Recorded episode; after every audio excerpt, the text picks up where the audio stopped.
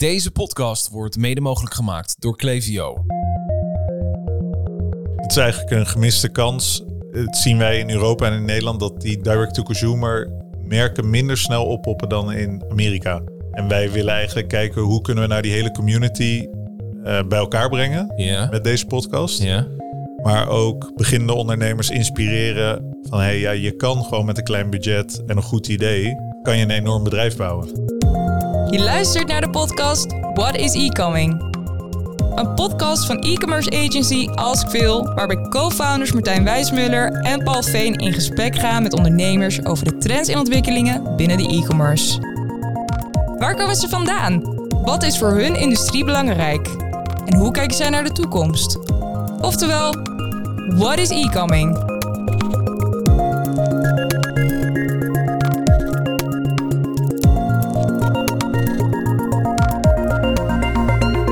Leuk dat jullie luisteren. Mijn naam is Martijn Wijsmuller. En ik ben eh, Paul Veen. En wij zitten hier samen met Doris. En eh, dit is eigenlijk de eerste aflevering van onze nieuwe podcastseries What is E-Coming?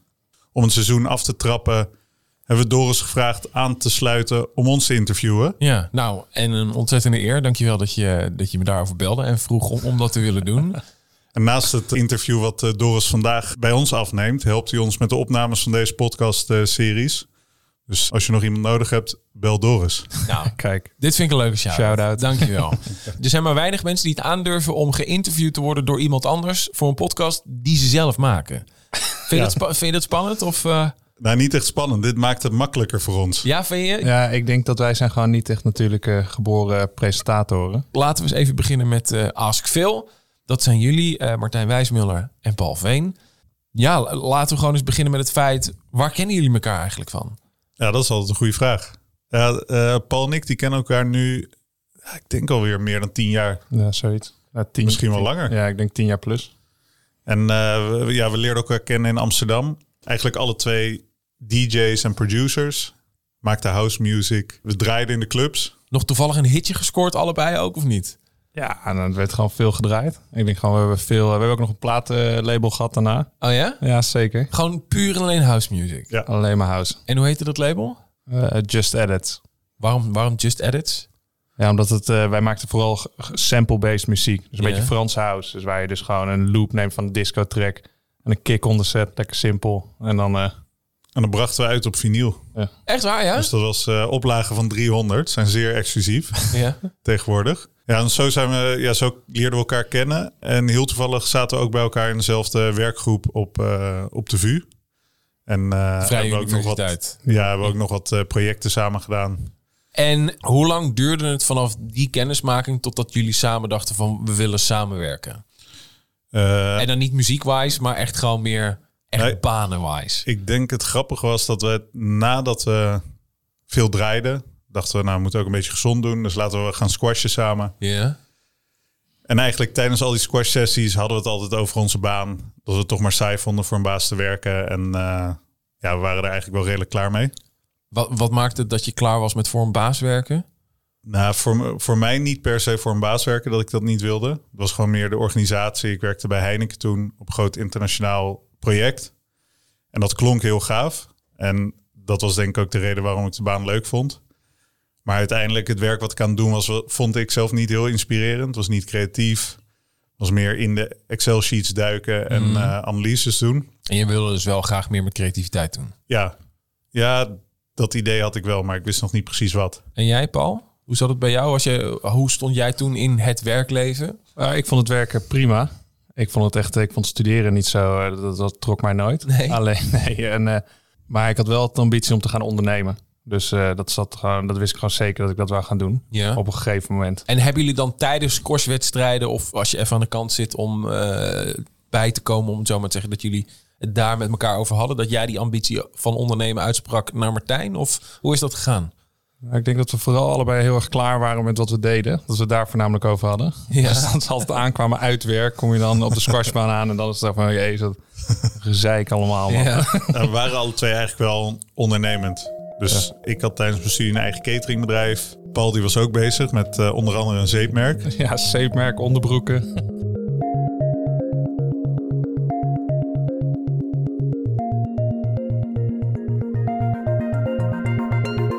wat was dan het moment dat het idee van Ask Phil een beetje eh, naar voren kwam? Eh, ja, ik was gestopt bij Heineken. Dat was eh, eind 2015. En toen had ik eigenlijk nog geen plan. Dus ik had mijn baan opgezegd. En ik, eh, mijn oom die woont in Australië, in Sydney. En die zei van ja, je hebt eh, nu geen baan. Moet je niet naar Sydney komen en mij helpen om eh, een business op te zetten. Hij importeert Nederlandse modemerken en zet dat weg als agent in Australië. Cool. En daar moest ik voor hem de import regelen, dan een webshop opzetten en beginnen met verkopen. En eigenlijk na vier maanden was ik daar, was het project klaar.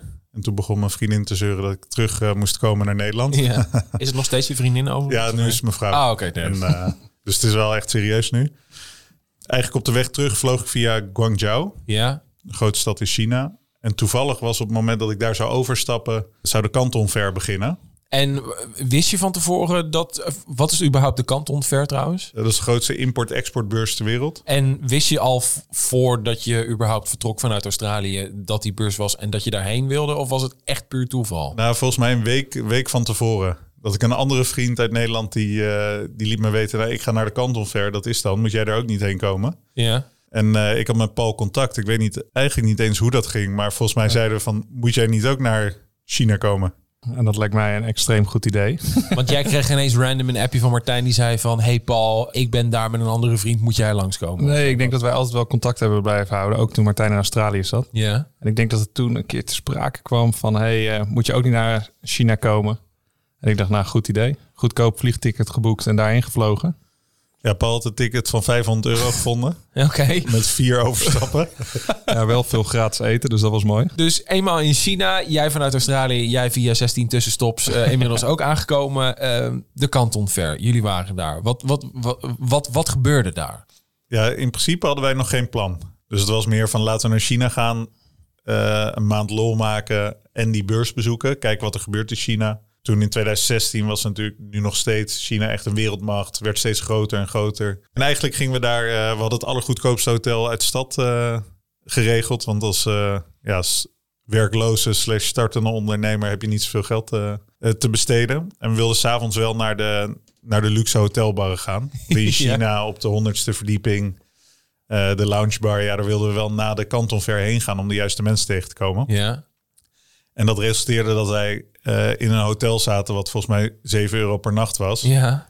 Eh, waar wij samen in een eh, roze kamer sliepen met z'n tweeën in één bed van eh anderhalf Jij en meter Paul. breed. Ja, Oh, zeker. Dus de Canton Fair, daar waren we. Ja. Jullie komen daar aan en toen? Ja, ik denk dat we daar gewoon heel veel hebben rondgelopen. Gewoon echt kijken wat gebeurt er nou eigenlijk. En het was mega indrukwekkend. Het is eh, de RAI keer 10. En dan drie weken lang. Dus iedere week werden die drie keer die RAI werd gewoon helemaal omgewisseld met nieuwe producten en nieuwe spullen. Oh, wauw. Het was echt insane hoe groot het was. En alle verschillende culturen waren daar. Ja. Maar ook heel veel troep. Dus eigenlijk alles wat je bij de Action ziet en bij eh, op AliExpress ziet langskomen, dat lag daar. Mhm. Het was eigenlijk een, het was een mix van let- eh, telefoonhoesjes tot volledige fabriekslijnen. Ja. Maar het, er was natuurlijk in China tijdens die Canton Fair dat jullie iets tegenkwamen waarin jullie zijn gestart met Ask Phil, toch?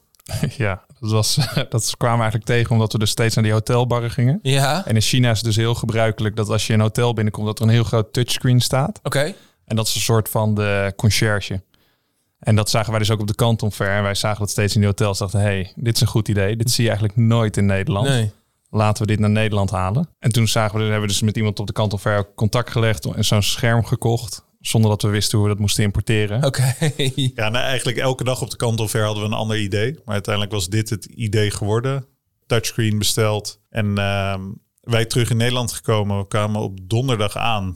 En ja, we moesten echt wel even vier dagen bijkomen. En toen zeiden we maandag, eh, zeiden we, nou laten we maar gaan starten. Toen zijn we in de woonkamer bij Paul gaan zitten. Eigenlijk drie dagen later hadden we een kantoor geregeld op, de, op de grachten. Wauw. En we dachten, ja, fake it till you make it. We moeten gewoon een goed kantoor hebben, want anders gaan we nooit klanten vinden touchscreen was eh, onderweg. En toen zijn wij begonnen met het eh, designen van een app die dan op het touchscreen kon worden weergegeven. En in principe was dat een, eh, een digitale city guide die hotels zelf konden aanpassen. Ja. Oh. Dus als je in een luxe hotel verblijft, zoals het Andals Hotel of de Hilton, Mhm. heb je vaak dat je een hele leuke ervaring hebt. Maar op het moment dat je naar buiten loopt, dan laten ze je over aan je lot. En dan moet je op TripAdvisor op zoek naar wat je gaat doen. Ja. En wij zeiden, nou wij maken een app, die kun je meegeven aan je, aan je gasten. En je kan het laten zien in de lobby. Ja, dus op het touchscreen in de lobby, maar dus ook op je telefoon als je helemaal de deur uitloopt. Ja. En toen eigenlijk, ja, ik denk dat wij elk hotel in Amsterdam hebben gespro- eh, gesproken. We Ja, zijn bij elk hotel geweest. met Dus het het- scherm onder je arm ook? Of Nee. niet? eh, nee, nee, we lieten het toch.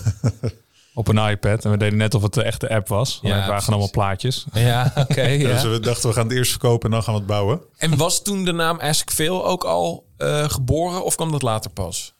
Ja, we liepen in China liepen we er tegenaan. Daar heb je natuurlijk geen Google, geen Facebook. Dus je kan moeilijk ja, je weg vinden. En bijna niemand spreekt Engels in China. Ja. Nou, wij hadden de mazzel dat onze conciërge in het hotel, die eh, sprak wel Engels. Ja. En die had nog nooit Europese gasten gehad. Dus die was zo enthousiast. Die zei, jongens, maakt niet uit wat er gebeurt. Hier heb je mijn kaartje. Jullie kunnen me elk moment bellen en ik kan jullie helpen. Oké. En eh, zijn naam was Phil. Ah, Dus eigenlijk elk moment als wij door de stad eh, in een taxi zaten... en we moesten naar een restaurant of s'avonds terug naar huis, naar de club... belden we Phil. En dan, eh, of dan, ja, dan moesten we de weg weten. En dan zeiden oh, we have to ask Phil. ja.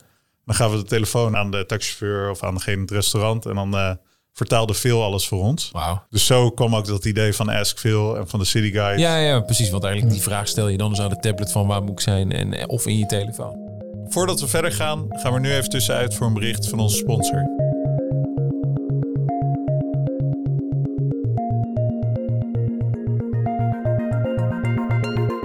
E-commerce founders, ondernemers, marketeers en growth hackers opgelet.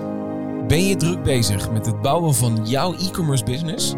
Dan weet je dat een goed werkend marketingplatform hierbij essentieel is. Met Klaviyo maak je gemakkelijk gepersonaliseerde e-mail- en sms-marketingcampagnes die je binnen enkele minuten kunt ontwerpen en geautomatiseerd kunt verzenden. Ga voor meer informatie naar klaviyo.com/askphil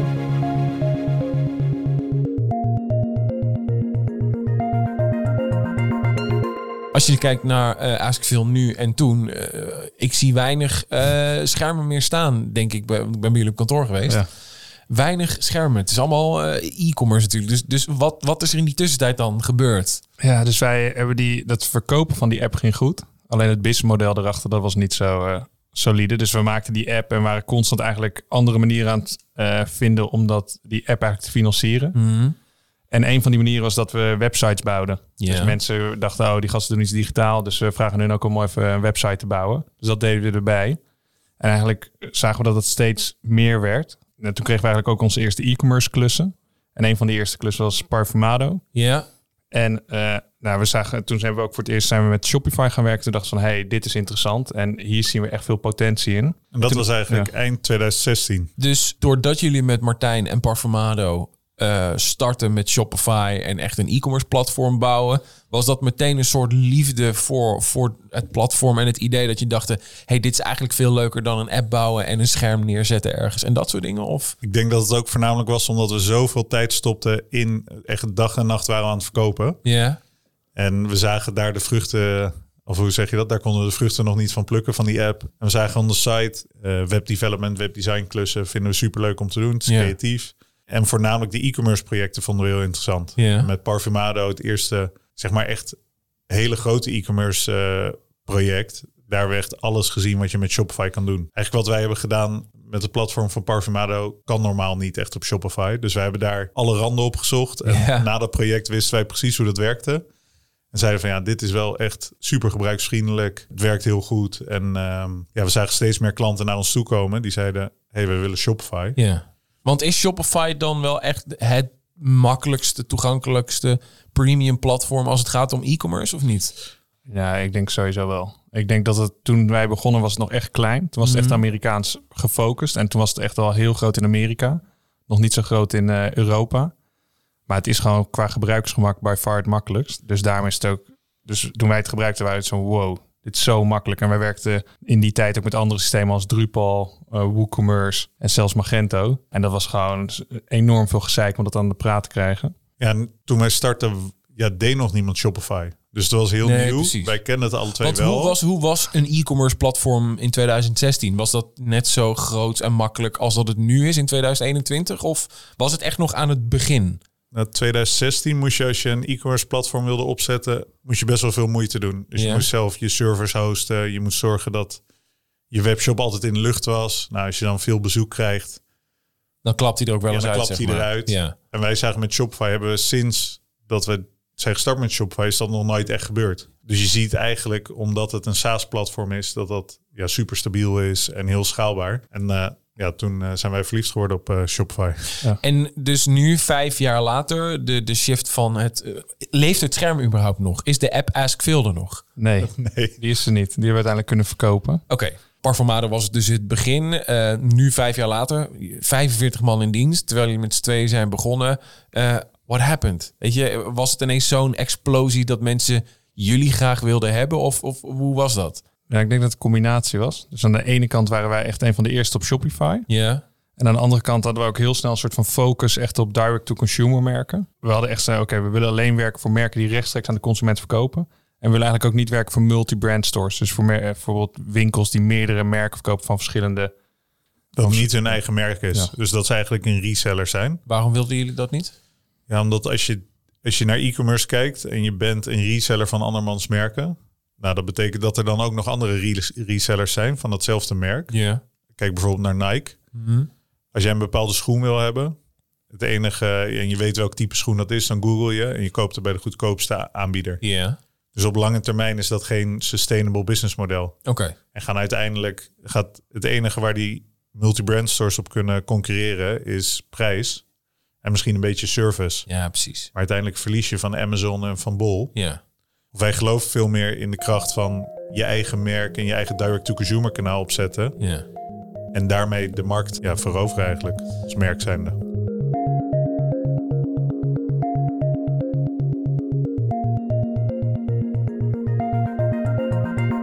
Ik ben er wel benieuwd waarom jullie deze podcast What is E-Coming willen maken. Ja, dat is een goede vraag. nou, ik denk dat wat wij, wat wij zien en waar wij de afgelopen jaren naar hebben gekeken is direct-to-consumer e-commerce. In Amerika is dit de, ja, de trend van de afgelopen paar jaar in e-commerce. Eh, je ziet merken die vanuit het niets starten, eigenlijk met een heel klein, eh, zeg je dat? Een heel klein budget kunnen uitgroeien tot eh billion dollar companies. Ja, de bekende voorbeelden zijn ons de One Dollar Shave Club, eh, Native, een deodorantmerk. Je ziet gewoon, die worden binnen een paar jaar verkocht aan partijen als Procter Gamble, Unilever. Dus dat, ja, dat is echt... eh, Ja, je hebt heel veel goede voorbeelden. Je ziet nu bijvoorbeeld ook als je door de negen straatjes loopt, zie je al steeds meer winkels eigenlijk oppoppen. Negen staatjes in Amsterdam. bedoel Ja, negen straatjes in Amsterdam. Ja. Sorry. Dat, eh, maar dus daar zie je ook nu winkels oppoppen van direct-to-consumer merken uit Amerika. Neem een Allbirds. Het is eigenlijk een gemiste kans. Het zien wij in Europa en in Nederland dat die direct-to-consumer merken minder snel oppoppen dan in Amerika. En wij willen eigenlijk kijken hoe kunnen we nou die hele community eh, bij elkaar brengen Ja. met deze podcast. Ja. Maar ook beginnende ondernemers inspireren van hey, ja, je kan gewoon met een klein budget en een goed idee kan je een enorm bedrijf bouwen. Hadden jullie dit zelf bijvoorbeeld vijf jaar geleden willen hebben? Dat er iets was waarin je gewoon even kon uitputten van andermans verhalen. Van, oh, dit kun je dus doen. Of eh, was die wens er? Ja, ja, ik denk dat wij heel veel geluk hebben, omdat wij altijd mee bezig waren. Oké, wij vinden direct-to-consumer heel vet. En toen, vijf jaar geleden, dachten wij, oh, we zouden heel graag een keer met de founder van Ace Tate willen praten, bijvoorbeeld.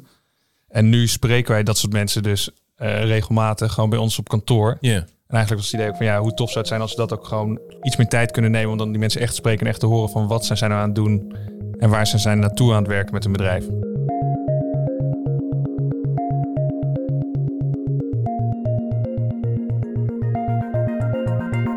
Jullie zijn sowieso eh, vanuit jullie werk gefocust op de trends en ontwikkelingen in, in e-commerce. De podcast heet natuurlijk What is e-coming? Dus die vraag kan ik dan net zo goed ook bij jullie neerleggen.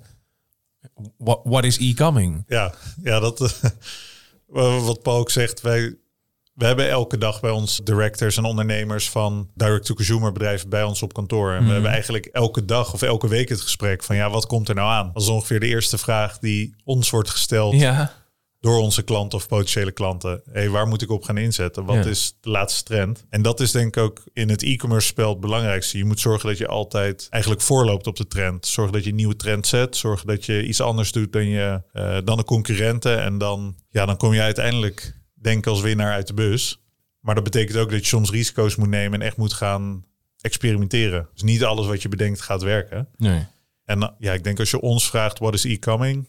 Eh, Die kunnen we heel mooi ophangen uiteindelijk aan wat onze slogan is. Of eigenlijk onze, dat als je op de website komt, dat zie je gelijk staan. En dat is wij bouwen scalable, data-driven e-commerce platforms. Ja. En daar kan je eigenlijk redelijk aan ophangen waar wij denken wat er echt aan gaat komen. En ik denk als we kijken naar eerst naar dat scalability. De, ja, dus scalability. Dus wat wij nu hebben gezien de afgelopen tijd, wat we denken dat steeds groter gaat worden, is dus dat we kleine teams zien die relatief grote bedrijven kunnen bouwen en ook een groot bereik kunnen hebben. En, wat, en hoe groot is dan een klein team? Of hoe klein is een klein Ja, team nee, dan? ik denk, eh, je hebt, als we bijvoorbeeld kijken naar onze klanten, bijvoorbeeld het Stocks team is redelijk een klein team. Mhm. Eh, is nu, verkoopt nu in Europa en al volgens mij vijf, zes landen. Wauw, oké. En die gaat nu ook de stap maken naar Amerika. Ja. Dus die gaan nu ook in Amerika verkopen met dat relatief kleine team. En maar hoeveel mensen zijn dat dan?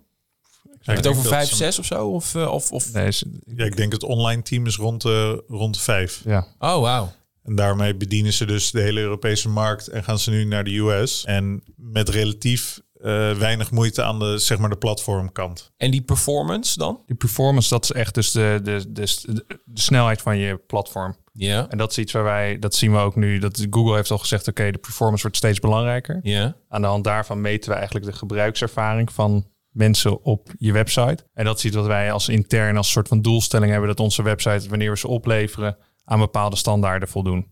Oké. Dus nieuwe websites die van ons online gaan en ook mensen die bij ons in het succesteam zitten, dus een team waarmee we websites onderhouden, die moeten gewoon aan bepaalde standaarden voldoen. Ja. En hoeveel ruimte is er dan nog over voor creativiteit? Ja, dat is dus eh, de, dat is het mooie. Dat is de focus is en dat is het randje wat we altijd proberen op te zoeken. Creativiteit ge- gecombineerd met performance. Ja, oké. Oké. Ehm, en data-wise, wat, wat zien jullie daar komen? Wat is daar e-coming? Ja, dat is ook een goede vraag. Want ik denk dat data al jaren hoog op de agenda staat bij veel bedrijven. Ja. En iedereen heeft het altijd over data. Ja. En ja, hoe wij er naar kijken, in ieder geval in het e-commerce landschap, is dat iedereen altijd data-informed is. Dus ze kijken naar Google Analytics, ze kijken naar de data die ze voorhanden hebben. Maar wij zeggen, oké, je moet die volgende stap maken. Je moet echt data-driven zijn. Dus je moet de data je laten vertellen wat je moet gaan optimaliseren aan je platform. En daar eigenlijk niet te veel de menselijke touch bij hebben. Want je kan de computer het werk laten doen. Ja. En ik denk dat was ook iets wat we zagen bijvoorbeeld bij Glossier. Wat wij, sowieso wat wij zien dagelijks is dat mensen naar ons toe komen. En dus wij werken altijd aan websites op een dagelijkse basis. En dan komen ze, oké, ja, weet je wat, wij denken dat dit stukje van de website niet goed is. Dus dat gaan we vernieuwen. Dus gaan we een nieuw design voor maken en dat gaan we verbeteren. En dat is dan gewoon puur op gut feeling. Ja. En eigenlijk denken wij van ja, waarom doe je dat niet data gedreven? Waarom ga je niet kijken waarom klopt het niet? En dan om terug te schakelen naar Glossier. Bij Glossier zagen we dus dat zij alles op de website trackten. Dus dat konden we gewoon zien. En dat is eigenlijk hetzelfde wat Instagram doet en Facebook. Ze tracken echt alles. Ja. En bij Glossier was een van de eerste e-commerce bedrijven waar wij zagen dat ze dat echt deden. En het doel daarvan is dus op het moment dat een klant op de website landt, dan trekken we, oké, hij heeft dit gezien op de website, hij heeft hierop geklikt, hij is in dit experiment, hij komt uit dit gebied. Dat wordt allemaal opgeslagen. En op het moment dat je al die data hebt, kan je ook heel duidelijk zien van, oké, wat is nou de invloed van het stukje op de website op het aankoopgedrag van klanten? Ja, dus op de punten waarvan je denkt, hier loopt het niet zoals gewenst, dan, dan weet je, daar moet je dus iets aanpassen. En dat het dus niet meer echt alleen gut feeling is, zeg maar. Ja. voorheen, of wat nu het overgrote deel van de e-commerce bedrijven doet, is ze meten bijvoorbeeld ja, hoeveel mensen bepaalde pagina's hebben bekeken, hoeveel mensen bepaalde producten aan de cart hebben toegevoegd, de conversies. Dus dat is eigenlijk heel erg hoog over. En dat wordt vaak met Google Analytics en Google Tag Manager geïmplementeerd. En wij gebruiken nu een tool die heet Segment. En daarmee kunnen we elk onderdeel van de website trekken. Dus Ja. als iemand op de homepage landt, dan trekken we dat niet alleen. Maar we trekken welke secties hebben ze gezien. Welke eh, hebben ze de reviews ja of nee gezien. Ja. En eigenlijk gedurende de hele, de hele customer journey slaan we alles op. En uiteindelijk gooien we alles op één grote hoop in Snowflake. Eh, dat is een andere Amerikaanse tool die, die we gebruiken. Uit al die data dan gaan we kijken, oké, wat is nou de optimale flow om zoveel mogelijk te verkopen? Simpel gezegd. Ja, en voornamelijk waar liggen de kansen? Dus Oké.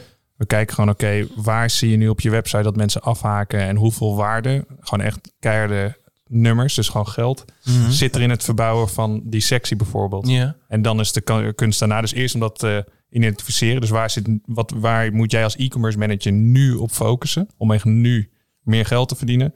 En dan de stap daarna is, oké, dan gaan we dat dus testen. Dus dan krijg je dus twee versies eigenlijk van je website. En dan gaan we kijken, oké, wat is nou de beste route dan om te bewandelen en steeds daarop door te ontwikkelen. 2020 was vooral het COVID-jaar. Dat weet iedere ondernemer. Ik denk dat het ook ieders grootste struggle is geweest, zeker in de e-commerce. Heb je daardoor ook het idee dat het verschil tussen fysieke retail en offline advertising versus online daardoor ook een is, is dat een trend nu door, door of is die trend juist afgenomen? Hoe zit dat? Ja, dat, uh, voor ons was het wel een apart, uh, apart jaar ook. Ik denk voor iedereen is het een heel gekke jaar geweest. Maar ik weet nog wel het moment dat COVID begon en lockdown begon, dat bij ons echt even de adem inhield, omdat we geen idee hadden, net zoals iedereen wat eraan zat te komen.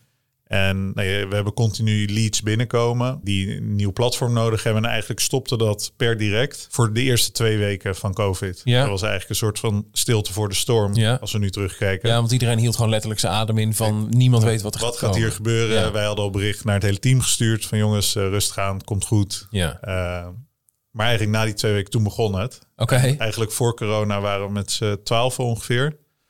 Ja, we zitten nu rond 45 man. en we zijn eigenlijk continu op zoek naar nieuwe mensen. Ja. Want de hoeveelheid aanvragen die we hadden, dus wij doen eigenlijk geen outbound sales. Alles komt over het algemeen naar ons toe. Ja, dat verdrievoudigde. Maar ook de grootte van de klanten werd heel anders. Want er zijn genoeg traditionele bedrijven die altijd heel erg retail focused waren. Dus Mhm. veel via resellers verkochten. Die in één keer ook de direct-to-consumer trend wilden volgen. Die zeiden ja, de retailers zijn nu allemaal dicht. Maar onze webshop of heeft nooit, was altijd een ondergeschoven kindje. Of we hebben misschien nog niet eens. Ja, bijvoorbeeld dan de grootste klant die toen binnenkwam bij ons was eh, Unilever. Oh, wauw, ja. Iedereen kent Unilever en Ja. de merken daarvan. Ja. Gaat eigenlijk alleen maar via de retailers. Als via de supermarkten. Nou, daar hebben we nu dan twee, twee merken voor hun. Ja, daar hebben we hun geholpen bij de direct-to-consumer strategie. Dus buiten dat we werken met MKB-bedrijven, start-ups, skill-ups, hadden we ook in één keer de corporates die Ja. langskwamen. Ja.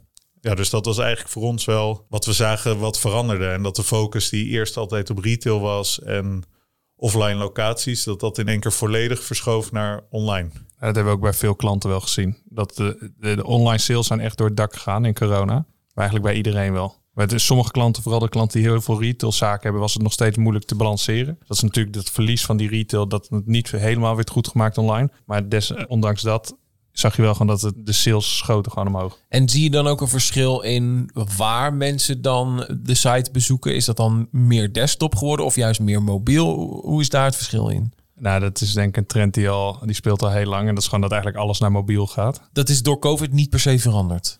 Nee, denk ik niet. Nee? Nee, dat is wel echt. eh, ja, sommige klanten van ons die hebben 80 plus procent eh, mobile visitors. Maar over de ook wel grappig met die fysieke retail. Dus je ziet heel veel winkels zijn dichtgegaan en zeg maar de meer traditionele bedrijven die maken nu de move online. Maar dit geeft ook weer een kans om voor de MKB-bedrijven of zeg maar de echte snel groeiende merken zoals bijvoorbeeld de Filling Pieces of een Vest. Ja, die zeggen in één keer, hey, we gaan een winkel openen of een tweede winkel openen of Ja. een tiende winkel openen. ja. En daar kijken hoe ze de ervaring die ze online eh, aan de consument geven ook offline kunnen door laten gaan. Want Dus- sommige dingen kan je niet online optimaal doen. Zoals bijvoorbeeld bij Fest dat ja, een bank. mooie activaties doen. Ja, een bank is relatief moeilijk online te shoppen. Ja. Al laat Vest wel zien dat dat... Ja, bij hun gaat het vrij, eh, vrij soepel. Ja. nou, ik, ik heb mijn bank ook via Vest gekocht. Dus, dus, maar het is een hele rare gewaarwording om inderdaad via een website je bank te Ja. moeten kopen, zeg maar. Maar zijn dat dan ook bijvoorbeeld merken in jullie ogen die, die dus online eigenlijk zijn begonnen en offline daarna pas zijn gaan ontdekken? Of, of is dat gelijk opgegaan of eerst toch offline en daarna online? Of, of... Nou, ik denk dat het verschillend is. Ik denk dat vooral is wat je ziet bijvoorbeeld bij Filling Peace, denk ik ook. Die hebben nu een winkel in Amsterdam geopend, een hele vette winkel. En dat is gewoon echt een soort van experience meer. Dus echt een ervaring van het merk Oh ja. neerzetten. Dus dat het ook niet eens... Het is natuurlijk een saleskanaal, maar ook een marketingkanaal. Om dus echt die, die merkervaring te creëren in een winkel.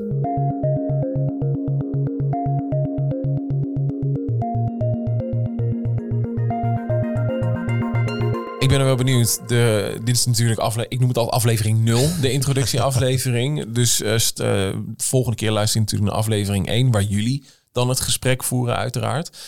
Waar hopen jullie zelf op? Als jullie eh, de gesprekken voeren en je loopt naar buiten, wat hoop je dan zelf meegenomen te hebben of geleerd te hebben? Ik denk dat het heel tof is om te horen hoe datagedreven die merken eigenlijk zijn die we gaan spreken. En dan te zien wat zij nou echt doen met die data. Wij zijn daar begin dit jaar mee gestart met dat datateam op te zetten. En we zijn daar heel druk mee bezig. Constant, oké, wat kunnen we hiermee doen? Wat, hoe kunnen we die data verwerken tot echt waardevolle output. Om dat echt te horen van hoe dat bij die merken, die al een hele tijd online bezig zijn, om te horen hoe zij daar nu mee omgaan en hoe zij er naar kijken. En jij Martijn? Ja, ik ben heel benieuwd naar zeg maar, onderwerpen die spelen bij die bedrijven. Oké. Eh, wij spreken natuurlijk veel verschillende merken en we horen ja, wa- wat bij hun speelt. Maar ja, als we kijken naar een Ace Tate, dat is voor ons was dat echt een groot voorbeeld. Dat is denk ik nog steeds, maar toen wij begonnen was dat nou als Ace Tate, die heeft het wel echt goed begrepen op het direct-to-consumer vlak. Ja, ik weet, want ik ken jullie wel wat langer dan vandaag. Ace Tate is wel echt altijd jullie groot voorbeeld geweest, toch? Ja, ja, ik denk dat het echt on-Nederlands was. Dus het merk voelde niet Nederlands. Hoe het eruit zag, hoe het zichzelf positioneerde, hoe de design van de website was, de tech stack. Dus ik zou wel graag willen weten van Mark, ja, wat zijn de uitdagingen bij Ace Tate, maar ook ja, wat houdt hun bezig? Ja. En wat houdt het e-commerce team bezig? Ja. Interessant, jongens. Ik eh, ga bij deze het stokje aan jullie overdragen. Eh, we gaan, of ja, jullie gaan vooral nu in gesprek, dus inderdaad met, eh, met e-commerce ondernemers. Veel plezier. Ja, bedankt. Ja, bedankt. Tot zover deze aflevering van What is E-Coming. Wil je meer weten over jouw mogelijkheden binnen de e-commerce? Ga dan naar onze website askveel.com of ga naar ons Instagram kanaal. Wil je geen nieuwe aflevering missen? Vergeet je dan niet te abonneren in jouw favoriete podcast app. Zo weet jij als eerste What is E-Coming.